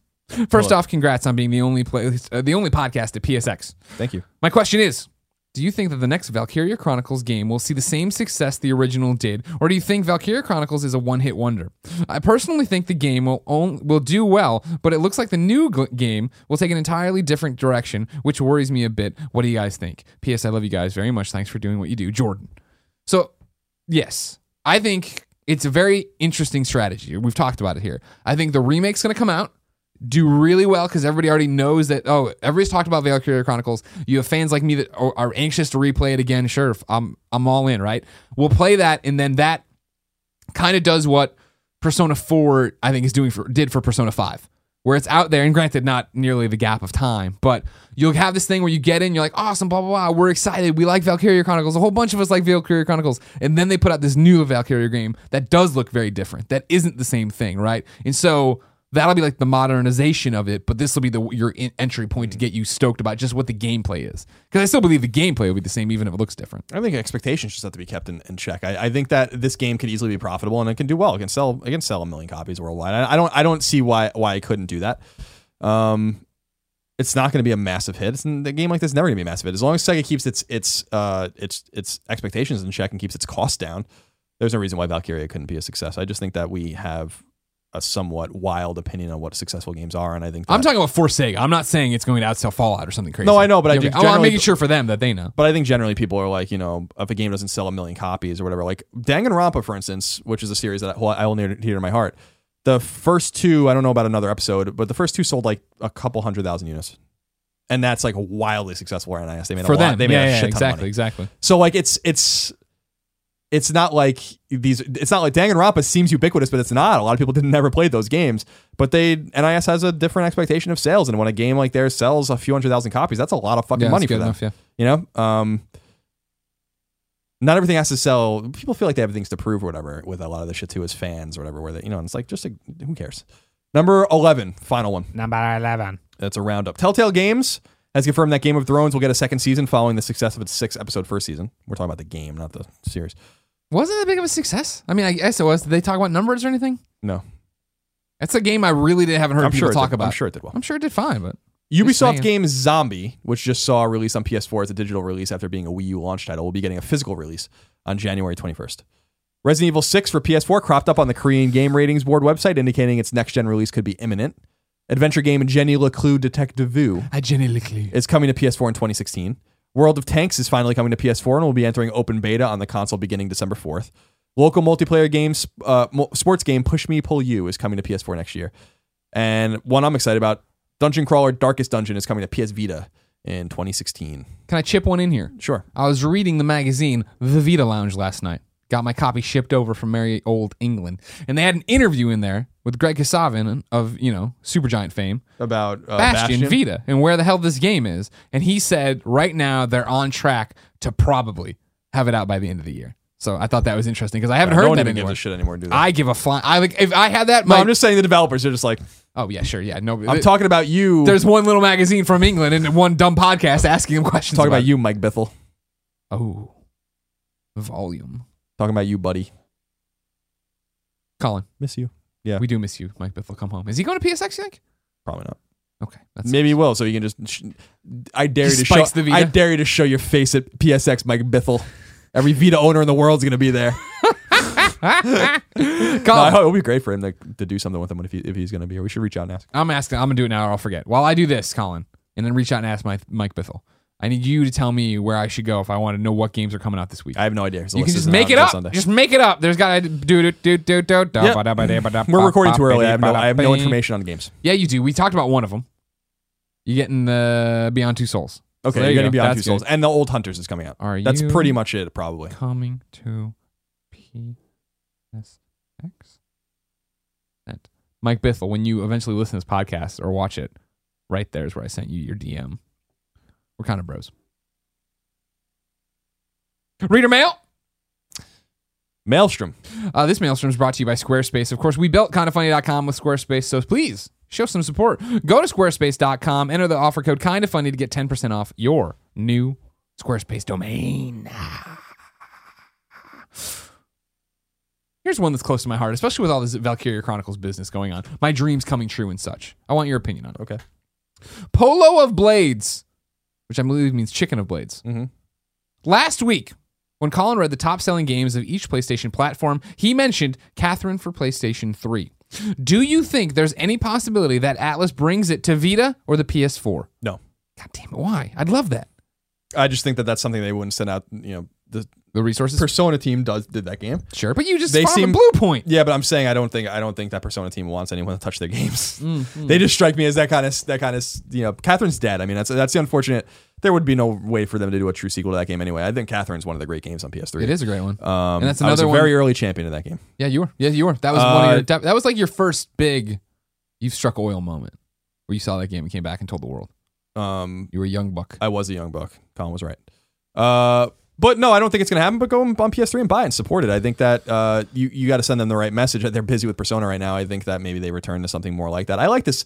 That was their palate cleanser. They needed that game. Mm, and, yeah, uh, take a break from the Persona world. and I think it's uh, I think you see some things in Persona Five that are from Catherine. I, I I you know like I just see some imagery and stuff that I'm like this is very Catherine esque in in some ways. They definitely like that game. You know. Yeah. And I think they were surprised by how well it did. It was nice. We it was, needed a palate cleanser fucking, too. It was fucking awesome. That was definitely that's what killed that game for me. Is that that was a game I stepped away from for a vacation or whatever, and you come back to it and you're like, what? How do I? It's do a hard this? it's a hard game. Yeah, it was really hard. I was playing it easy too. I love the I love I love for people that don't know the premise of Catherine. I fucking love it. I love the premise of it. It's Yeah. so unlike anything you've ever seen. It's about a guy who and there's more to it than this, but a guy who che- is cheating on his girlfriend basically, and how he has nightmares about it. Yeah. Um, and his nightmares are puzzles, like Q*bert, almost like looking puzzles.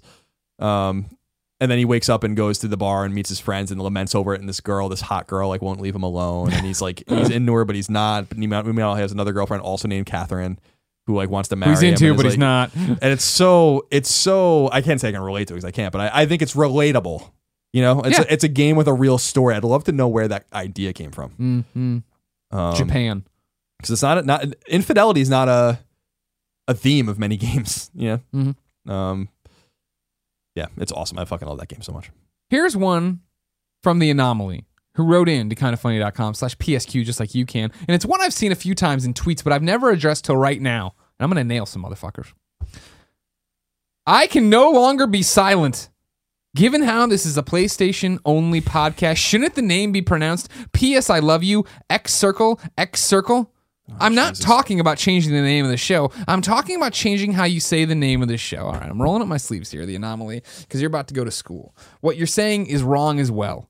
If you wanted us to pronounce it the way you're saying it would want to be pronounced, Cross- what would it be called? Cross circle, cross circle. cross circle, cross circle. The X button is what we dumb Americans call it in nomenclature. When you talk to the people, the PlayStation people in Japan, they'll tell you they call it the cross button.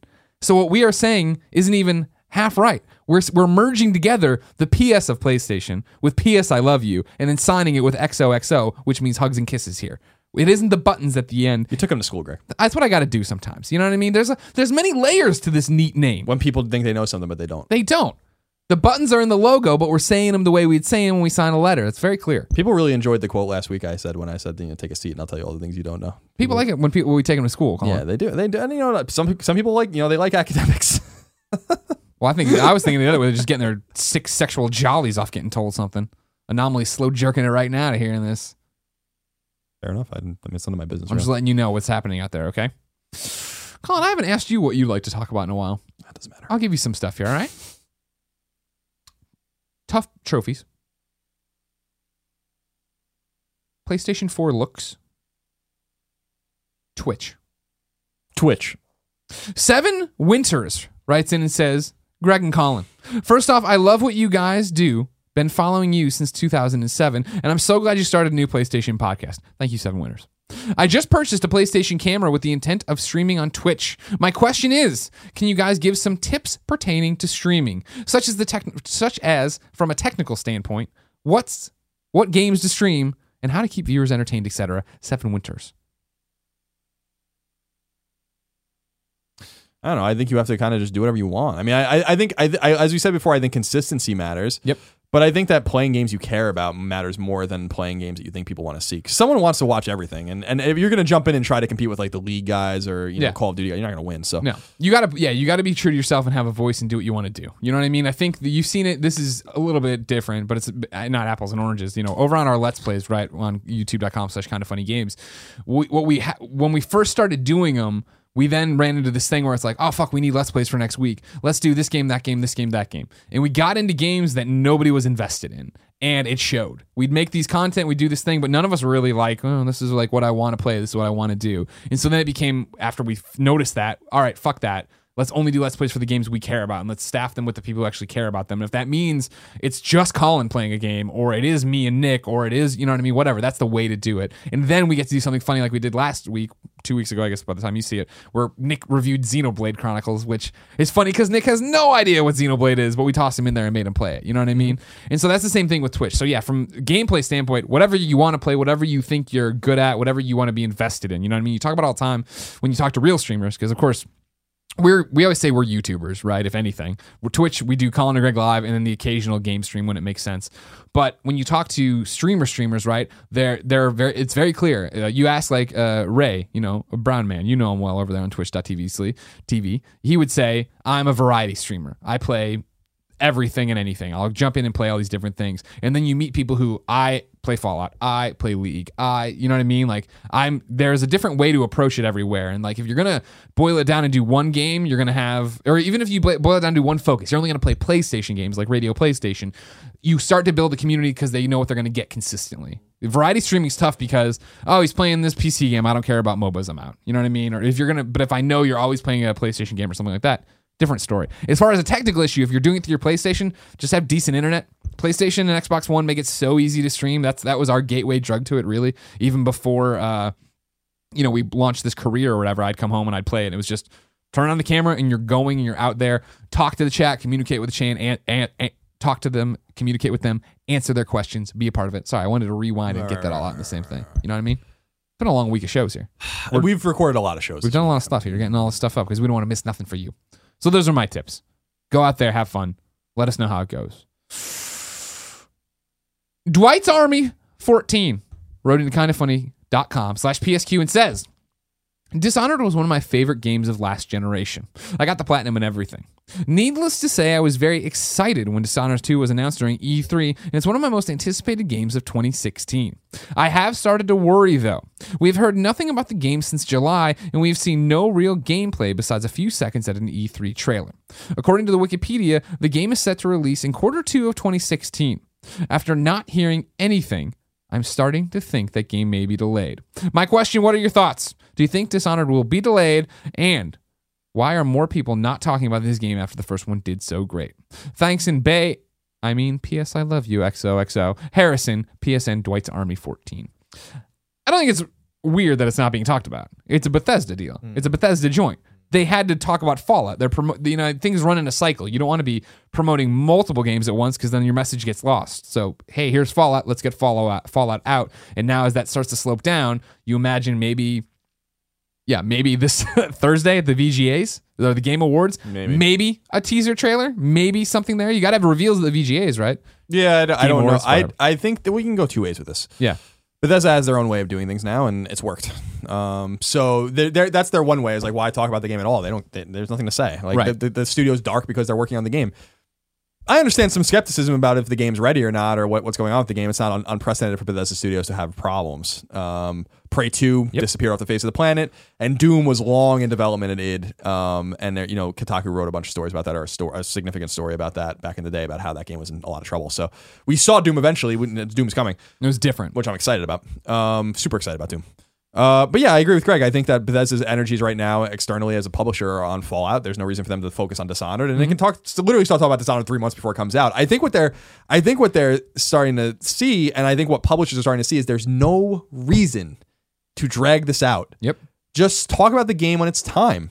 EA's been doing the same thing. They they announced Andromeda. They show a little bit of trailer. They announced Andromeda at E3. They they released another small trailer, and we don't know anything about it. And fucking nothing. Yeah. And the game comes out in a year. We don't Good. know anything about it. Awesome. Great. So it's like I think that they're realizing the longer the longer you just spread this out, the more people are going to nitpick, the more people are going to have expectations and stuff. I think you drop fucking bombs. Just the like they did more with you need to Fallout. keep talking. You know what I mean? The, the more you talk, the more you ruin, the less excited people are. Yeah, You know I what I mean? know. Dishonored is a great example. People love Dishonored 1. I think Dishonored 2 is the same thing as I was just talking about Assassin's Creed to Assassin's Creed 2, right? Like I, I fell out of Dishonored early on, but I know people who loved it and great. I think this one will cut away the fat and give you something that really grabs you. You know what I mean? Yeah, I love Dishonored's art style. I, I only played it for a couple hours at the most. Yeah. Um, I, I do. I think it's going to be second quarter. That I, I'm. uh, I don't know anything. I about. believe it. Yeah. yeah, if the game's really not in trouble, I don't believe why they couldn't hit it. I just think there's nothing. There's no reason. Like I wouldn't expect anything about this game until February or March. I mean, like why? Even like why? You know, if the game's good, people are going to buy it. Yeah. And and I think they get more excited about it the less you show and the more with more immediacy that you talk about it. That's why people were excited about Fallout. There was immediacy. It was six months, not even. It was five months between the the announcement and the launch. That's Yeah. perfect. And I think that you're gonna. I think Bethesda's seeing dividends on that. They so they shipped 12 million units in one day. It's like they probably made all the money back that they spent on that game in a day. Sure. And I think yeah. So I thi- I, don't I- think Dishonored's as big a name as Fallout, but I think it's definitely got. It definitely has credence and bravado behind it. Now. Sure. And I think the about it. Dishonored the Dishonored re-release came out already, right? Yes. So I think that they're looking at the data too, and they're Yeah. probably like, okay, like maybe no one cares, and we got to figure out a new way to forward. I mean, there's a million different ways this can go, but I won't discount the fact that maybe the game's in trouble. But I mean, that's just total conjecture. That's Also, the other thing is, too, you're, on. you're going off of Wikipedia. Is that cited somewhere that a second quarter? Did they say that somewhere? I'm sure they just- did, All but. I, but I think Wikipedia, Wikipedia people are crazy. So I'm sure I'm sure that it said it. Okay. Um, do I believe that it'll hit it? Maybe, maybe not. I don't really care. The the uh the thing we have to just keep in mind is that there, there's a million reasons why they can go dark, and, and sometimes developers just don't want to say anything. And I think Bethesda gives their studios, Arkane in this instance, um, kind of free reign to be like, how do you want to handle it? Yeah. And what do you have to say? And is there anything to show that's even interesting? right. Do, do what we do what we have ready to go, um, answering questions for people is is is making a vertical slice of this game to show the press right now going to take everyone away and we will miss our Q2 date, for instance. I mean, there's a million things you can think about. So I was so confused with Final Fantasy 15 where they're like, we're patching the demo. And I'm like, Stop wasting your time. why are you doing that? Yeah. Go make Just the game. go away. go away and finish it. Lucid Dream wrote into kindafunny.com slash PSQ and says, Inafune's latest Kickstarter for Red Ash was a huge failure. He's one of my favorite developers, but his motivations for starting up a second Kickstarter after the runaway success of Mighty Number Nine's funding were dubious at best. Has your faith in him begun to wane at all after everything that's transpired these past few months with Concept and Red Ash? Are you still anticipating Mighty Number Nine at all? Thank you for everything you guys do. P.S. I love you both. I want to be, really de- I want to be delicate with this. Okay. My love of what Inafune has done will never change. And I know Inafune, per, like we have a, I don't want to say a personal relationship, but we know He each other. We know you. each other. Yeah. you know. And I've met him many times now, and and we can't speak to each other directly. He understands English, I think, a little bit, but he doesn't, you know, speak it. And but we know each other, and he knows I'm a huge fan of his. Mhm. And so I mean him no disrespect at all.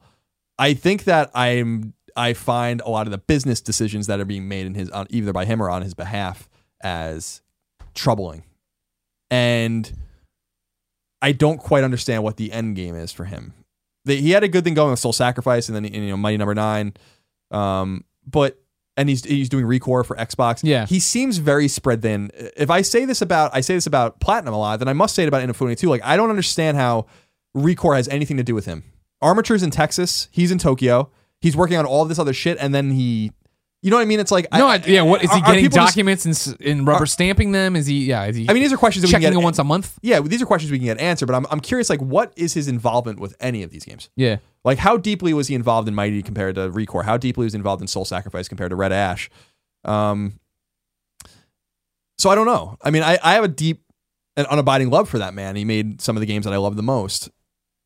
So, as far as Mighty's concerned, I am extremely. ske- I'm becoming more skeptical about that game every day Mm-hmm. and I don't I don't know that it's going to be what we think it's going to be. I think that a lot of people look at it and are like, "Oh, it's a Mega Man game." And I'm like, "It's clearly not a Mega Man game." Like I I don't I've played it and it's fun. It's not a Mega Man game. And I think that I would have rather like if it's a Mega Man game because he's a side scroll and he's shooting with an arm cannon, then I guess it's a Mega Man game. But Mega But Man it's an action based, yeah, right? Like and Mega Man was never about high scores. Mega Man was never about speed. It was, I mean, you, you could speed run it, but Mega Man was never about speed. It was about elegance. That's what Mega Man was always about. Was elegance. Yeah. the platforming was elegant. The way you fought enemies was elegant. It was, it was there was this whole strategy and strategic nature to the game that had nothing to do with how quickly you were playing it. Um, so the more that they string this game along, I think the more skeptical people are going to become, and I'm really interested to see how the game actually is. Um, so yeah, I'm- would say that I'll always have faith in him, and I'm always going to be excited about his games, and always play his games. I, I don't think I've ever, I don't think one of his games has ever come out that I didn't play. Yeah. Um, but I am concerned about the guidance he's either being given or what his end game is. I'd like him to sit down with his tu- studio at, at Concept and make something. Just make something for yourself. Don't don't farm your production out to or your name out to to, to make Recore and, and you're working with Soul Sacrifice, but you're not really even making that game and and whatever whatever the nature is. And that's what I'm saying. I'm, I'm curious about his his involvement and his studio's involvement in the actual creation of these games because you always see, you know, well, it's, it's different. You know, you know, Inti Creates is making Mighty Number Nine. The Inti Creates has made Mega Man Nine and Ten. They're, they they have nothing to do with Inafune. Inafune's friendly with them, obviously, but like you know, in other words, Concept's not making the game. Concept's not making Recore. Concept didn't make Dead Rise or uh, well, they didn't make Dead Rising, but they didn't make Soul Sacrifice. Yeah. So it's sad because I, I want him to I want him to murder. He has he was so he he he called he he rang the klaxons out about the Japanese industry when no one would say it, and uh, I respect the shit out of him, and I think he's respect greatly respected over there for for shaking things up and bringing new blood in and all that kind of stuff. But I'm I'm concerned about his legacy. Yeah. I guess is what I'm saying. I'm really concerned about it because his legacy is, you know, with Mega Man and with Dead Rising and with Onimusha is fucking impeccable. You know? Yeah. I wish him well. Me too. Ajax 22 rodenkindafunny.com slash psq and says hello colin and greg. My question is this. In your own opinion do you feel that replay trophies positively or negatively affect replay value? Gamers like myself feel as though trophies that require x amount of replays take away from the pure enjoyment of replaying a great game by making it feel like a chore. For example Tales of Zestiria encourages you to replay the game multiple times for essentially the same trophy of beating the game without using a continue. Also, Kingdom Hearts 1.5 forces the player to replay each game on a different difficulty separately. Our re chain of memory is a total of six times. That was painful. Curious for both of your insights, being trophy hunters. Love the show. P.S. I love you, and I'm forever yours, faithfully. Q Journey's guitar riff. Thank you, Ajax. I hate replay trophies. That they are the ones that turn me off the most. To when you, when I'm looking at if I'm gonna platinum a game, if it's like play the game again, immediately it becomes like I have to really fucking love your game. And like the only one recently I can think of right is uh Batman. Arkham Knight, where I was like, I'm in, I'm all in on Batman Arkham Knight. It's the final one. I want to platinum one of these fucking games. I'm gonna platinum this game. But usually that's a huge, huge turn. I like what it's what I don't like about like. I, granted, the Uncharted collection fixed it, but I don't like it. I don't even like it Uncharted, where it's like, all right, you beat it. Now go back and do it on Crushing. It's like, oh, can I just play Crushing from the beginning? You know what I mean? Like, Yeah, well, that's what I was gonna say. I think that if you could, I don't mind difficulty trophies. If, No, the, I don't diffi- mind if the difficulty trophies are all, if the Mm-hmm. difficulties stack and they're all available at the same time. Otherwise, yeah, I think it's bullshit. I think that Tales of Zestiria's trophy list is fucking insane. Yeah. like I like I I I- I've seen few of any trophy lists that are just they're absurd. It's absurd. It's an absurd trophy list. Um, and I I wonder again. We were talking about. The Last of Us's trophies and how bad they were. Well, I gotta say, I gotta call it Tales of the Tales games too. They're just bad trophies. Like I, I, I don't play those games for trophies, so I don't care. I mean, it's Yeah. one of the few games I play where I don't even care. Um, but what are you thinking? Like, why do you want people to be this engaged? I think JRPGs, some JRPGs do it right. I think Ni no Kuni's trophy list was totally fair. It was hard, but it was fair. Um, did you platinum it? no, uh, because I didn't quite realize the nature of one of the trophies until it was way too late. You have to have one of every like one of every monster, and that's just a real. If you can do that from the beginning, that's fine. But if you have to start and You figure out midway through you're screwed. yeah, there's no way I'm Yeah. doing that. Um, so yeah, I think it, I think it's case by case basis. I'm I, again, I'll reiterate that I, I'm shocked about how bad trophy lists are sometimes. Yeah. Like you just have to be totally tone deaf to to have some of these trophy lists are just like insanely bad. Um, but there are studios and games that do trophies really really nicely too. Yeah. So it, It's and it also might be. I don't know. I, I, feel like you know. We're, obviously, we're privileged and blessed that we, you know, our job is covering games, so we get so many games. So there's always something new to go play or whatever. But I feel like a lot of our audience is that way too, where they buy so much, they pick up so much. I understand, I guess, when you're like, all right, I, we want to give you value. You know what I mean? Like, we want this to be a game you play a million times or whatever. But like that, is, I do feel like that's the chore where it's like wrenching the arm behind the back of like, if you want to keep playing it, great, but play it this exact Yeah. fucking way. yeah, I can get that. That I, I agree with you that you know gaming is what you make of it. It's a, it's a hobby that you participate in and whatever you want, but it is a hobby of con, of rampant consumerism. So yeah. tap, typically, if you really care enough to listen to this podcast, you're probably not buying two games a year. You know, Yeah. so yeah, those trophies might not speak to you, but then who do they speak to? You know? Yeah, yeah, exactly. Deddy Bears went to kindafunny.com slash PSQ just like you can and asked the question Hey guys, the people I'm staying with for PSX want me to bring my PS4 Since I'm flying cross country, what tips do you have for transporting my little black baby to the bay safely? Thanks, Mike. Wait, so you're bringing a PS4 and your black baby? No, his black baby is the PS4. Oh, okay. Yeah, yeah. Uh, I know, I know. Uh, I mean, carry it on. Duh. That'd be the biggest thing. Carry it like a laptop. Just have it in your laptop bag. Every time I fly with my PS4, that's what I do. I slide it in the laptop bag, bring it out, put it in its own little tray, have it go through, and then boom, right on the seat with me. Never leaves eyesight. Are we talking about the PlayStation or the black baby? We're talking about the PlayStation 4. I was gonna say you're putting a black baby in a in a bag and you're putting it under your seat. I mean, no, that's what I do with Portillo. He's my brown baby. though. Oh, okay. He's my little. He's. Well, I guess. I guess te- technically, he's. If you look at his little chart, he's red. His color red. He is red. Yeah, he is red. exactly. Uh, no, I, gray. I've traveled with the PS4 a couple times, and it's it's not just take it out, you know, of your bag. I would say I, I agree with you. Laptop bag, don't check it. yeah. No, God, no. Don't check it. Controllers i pack in with my dirties or my clean clothes when they're going in the thing whatever they, it, it, maybe it'll hit a button it'll be dead when you get there but have your you, you have your cable your usb cable your controller bring a power cable and hdmi and that's it. And then your console yeah exactly and whatever games you want to play. If, you know, unless or an Ethernet digital. cable. If you, I mean, there's yeah, I mean, accoutrements but uh, Maybe. yeah, it's, it's not it's not too big of a deal. Just you know, just baby it a little bit, and, and you'll be fine. The PS4 seems to be a pretty robust console, so yeah yeah but I- you're not hearing too much about it breaking like two years later. So yeah and except for that and then they finally figured out that eject thing just tighten the screw i'm like oh great okay perfect uh let's stick colin we're talking about that playstation 4 Mhm. the hardware itself this question comes from trevor zyla who wrote in to kindafunny.com slash psq and says hey dudes Hello. did i say dot com in it kindafunny.com slash psq I don't know. hey Not duders listening anymore. You guys always talk about how ugly the Black Ops 3 PlayStation 4 looks. Something I totally agree with. Ugly little bastard. Terrible. You want to talk about an ugly little black baby? That's the one we're talking about right there. How dare you, sir? Oh no, talking about the console. it's black and orange. Every baby's beautiful. My question is, what is your favorite color variant slash special edition PlayStation system? My personal favorites are the Metal Gear Solid 4, Gun Gray Metal PS3s, and the 2001 European Automotive Color Collection PS2s. P.S. I love you, Trevor Zyla.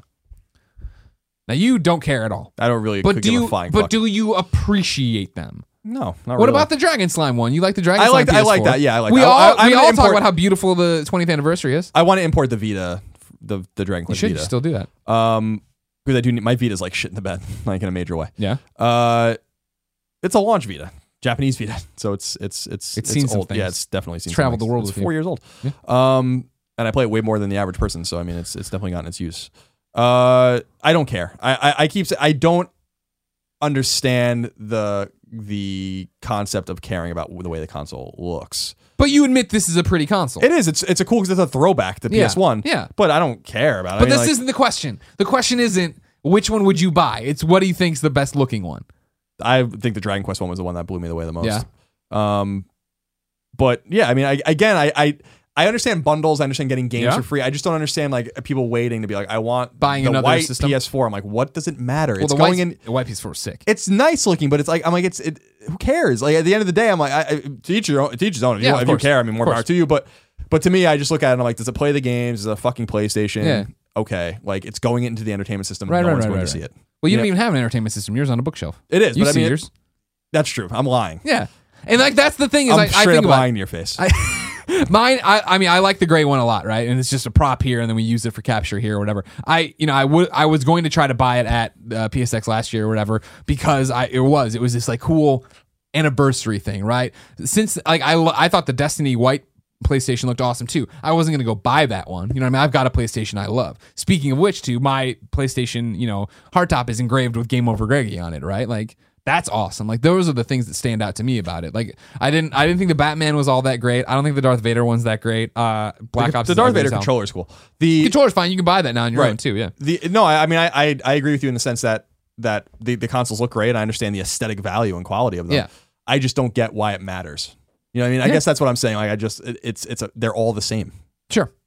They're all exactly the same. Right, So but like, again, what- we're so- talking about like you know jumping in, uh, like for a bundle, right? If I was on the fence and I was I was excited for Batman, it'd be cool to have a Batman console. You know what I mean? I agree with you, I, but uh, I'm right there with you. What you're saying is like I got the I have my little black baby I love very much, and I have my little gray baby. The gray baby was going to be bought for collectors and like all right. There's a lot of celebration. babies. Do you have something to tell me? Because you're talking about babies a lot. You're talking about little black babies, and then you're talking about how some babies are ugly. I try to tell you that you know don't say that. You have to say all babies are beautiful. Or you're going to offend some parent out there somewhere. I mean, Right. we're allowed to say that the little black and orange baby is ugly. We've said that.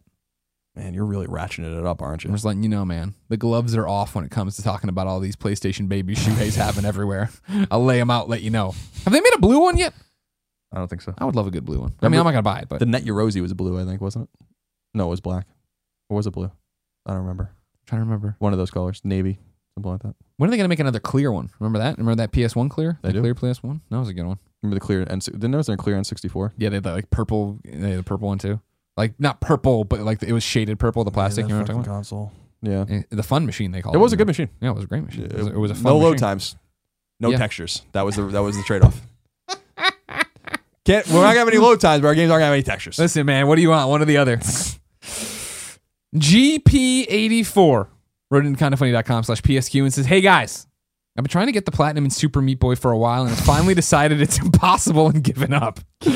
It got me thinking, That's, that's an insane one. what is the hardest trophy you have both achieved and failed on? P.S. I love you. Uh, I would be remiss not to mention that I did not platinum Metal Gear Solid 5, The Phantom Pain during Extra Life. I do believe I will platinum Metal Gear Solid 5, The Phantom Pain. It's just when you tried to do when I played it for 12 hours straight and then looked at the board and had made like min- minimal progress, it was like now I understand why people were saying I'm not going to be able to do this in 24 hour period. So it's definitely something that I need to. All right, today I'm going to do this one mission, S rank, and do all the tasks. All right, I did that, and now I'm going to put it away and not worry about it and come back to it another time. Uh, the only trophy run I straight up ever abandoned out of frustration was the World at War, and I've talked about that many times, so I won't I won't get too further into that. It's- The game's fucking insane. Yeah, Um, not impossible, but I don't have the fucking patience, sure. especially with infinite monster closets. I don't understand the whole design mentality of that game. I hate fucking monster closets that have that are triggered only when you get close to them to stop spawning enemies. They'll just keep coming.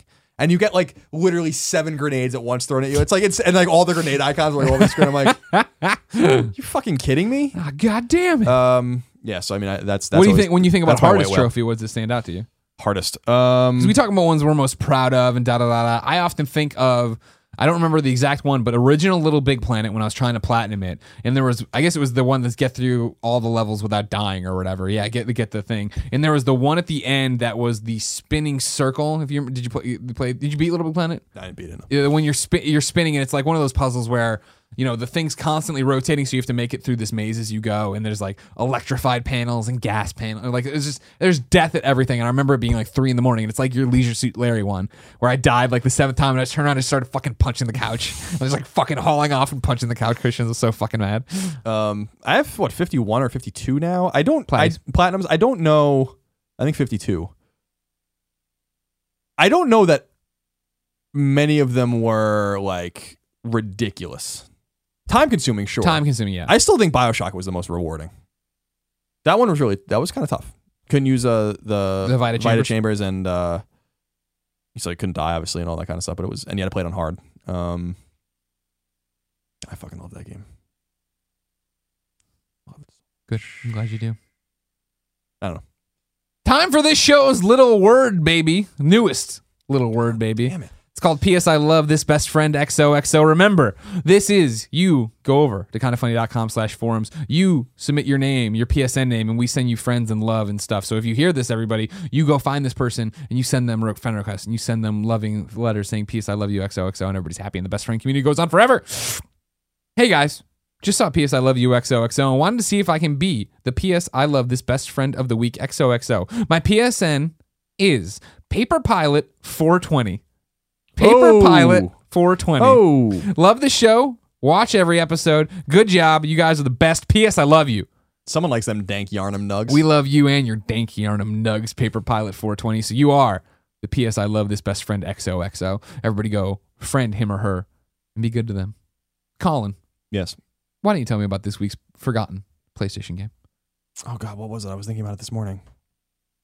It's a so good- so good you forgot it. No, I had a good one. I had a real. Oh no, we talked about it last week. Shatter. I want to talk more about Shatter. Fuck yeah, Shatter. Um. Where the hell is Shatter 2? Well, they were supposed to make it. I and remember. and they, and they, they, had announcements coming. and that was five years ago. uh, so that was by Sidhe. I don't even know if they. She's like a N- New Zealand studio. I don't even know if they. I don't even know if they even exist anymore. Shatter is maybe one of PlayStation 3's very best games, and What a uh, soundtrack.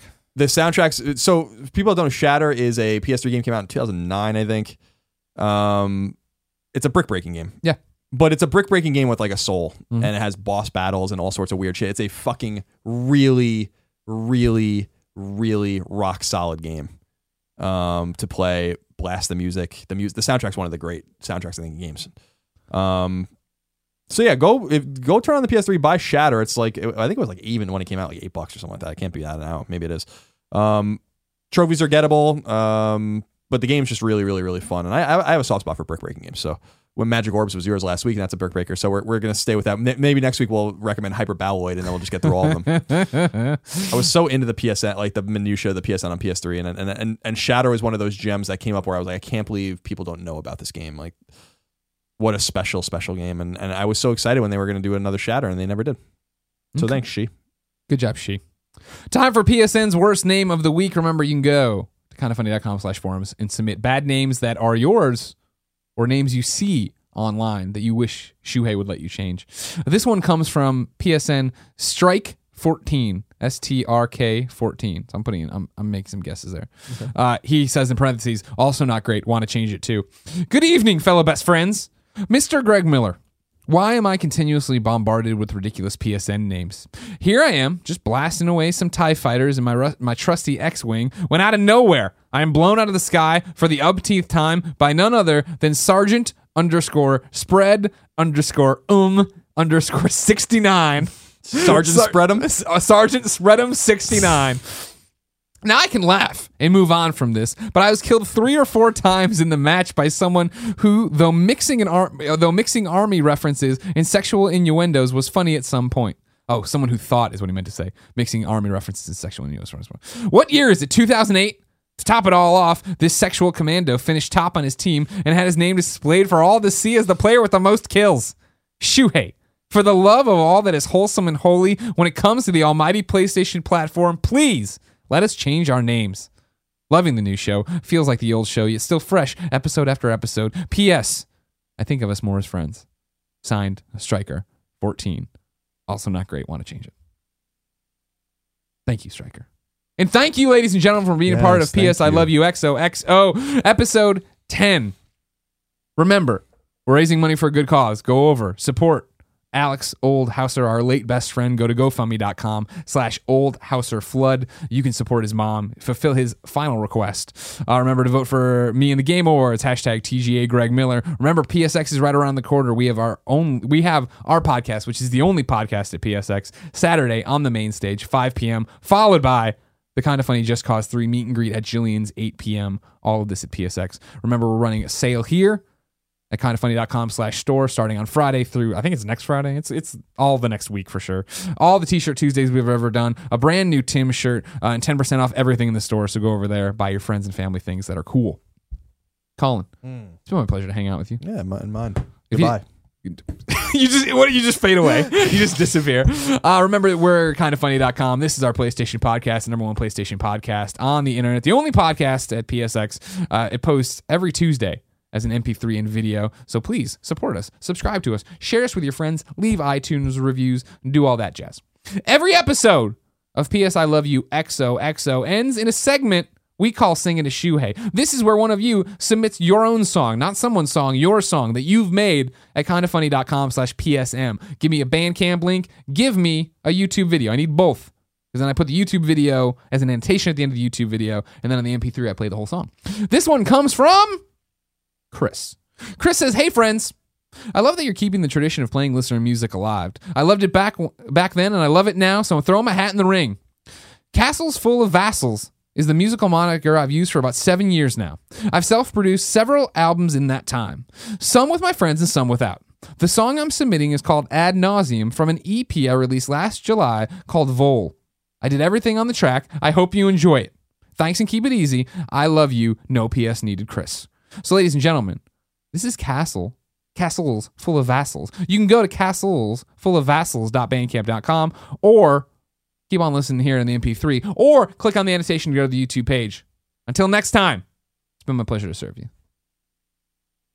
You're not going to wave this week, huh? You always wave at him. I don't got anything to say. You, you don't have to say anything. You just wave him. Oh, you always we always do that. This kid.